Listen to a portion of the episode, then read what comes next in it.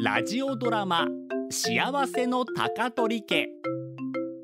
福岡市早良区の2世帯住宅に暮らす高取家。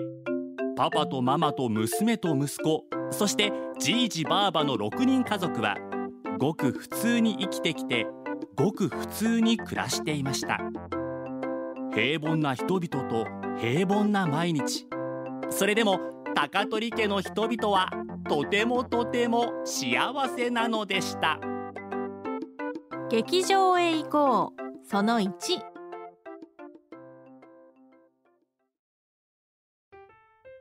今日ね学校の体育館で感激会があったっちゃん。アラジンと魔法のランプ。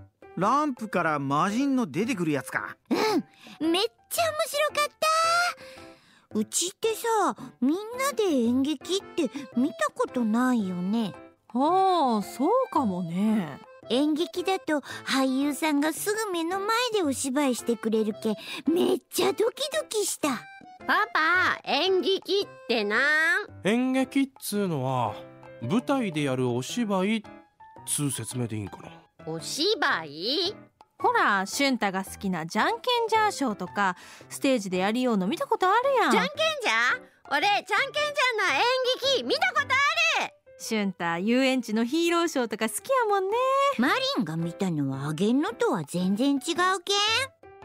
よいかなみんな気をつけて。やらも言わんし。なんで？演劇はさ始まる前真っ暗になって光がパーッとつくとイケメンな俳優さんたちが出てきて喋ったり踊ったりしてさめっちゃ楽しいけん。ふーん。魔人がランプから出てくる時ももくもくって煙が出てさめっちゃ綺麗な女優さんがめっちゃ素敵な歌歌ってさとにかくすごいっちゃけん。俺も演劇見る俊太は長い時間じっとしてられるんか？でも演劇は幼児の上層教育にもいいとよ。まだ3歳ぞ。未就学児は劇場に入れんやろうもん。子供向けの演劇やらミュージカルやらもあるよ。ほら大ちゃんこのエンタメ情報見てん。3歳児も OK の演劇やるってよ。どれどれ？ほー。んミュージカルかミュージカルか。よかね。俺も見たかね。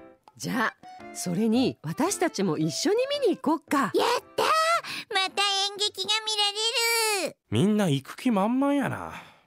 どれチケット代ってそんな高くはねえか。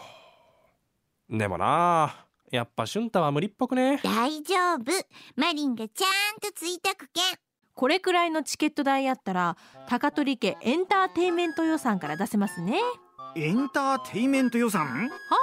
毎月その予算から大輔さんのフィギュア代ゲーム代アニメイベント代が出ております。ちょそれって俺が趣味で使う金のこと？大ちゃんのオタク活動ってジャンルで言うとエンターテインメントよね。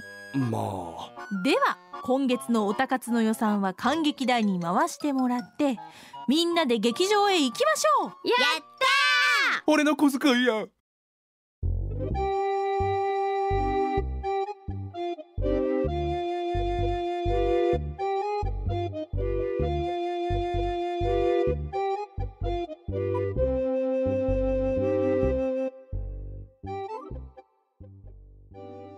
ここで Google ポッドキャストをご利用の方へお知らせです。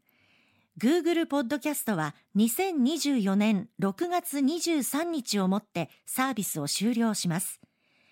引き続きこの番組をお楽しみいただくには、ラジコ、Apple ポッドキャスト、Spotify、Amazon Music、YouTube Music、いずれかのアプリをご利用ください。これからも RKB ラジオのポッドキャストをお楽しみください。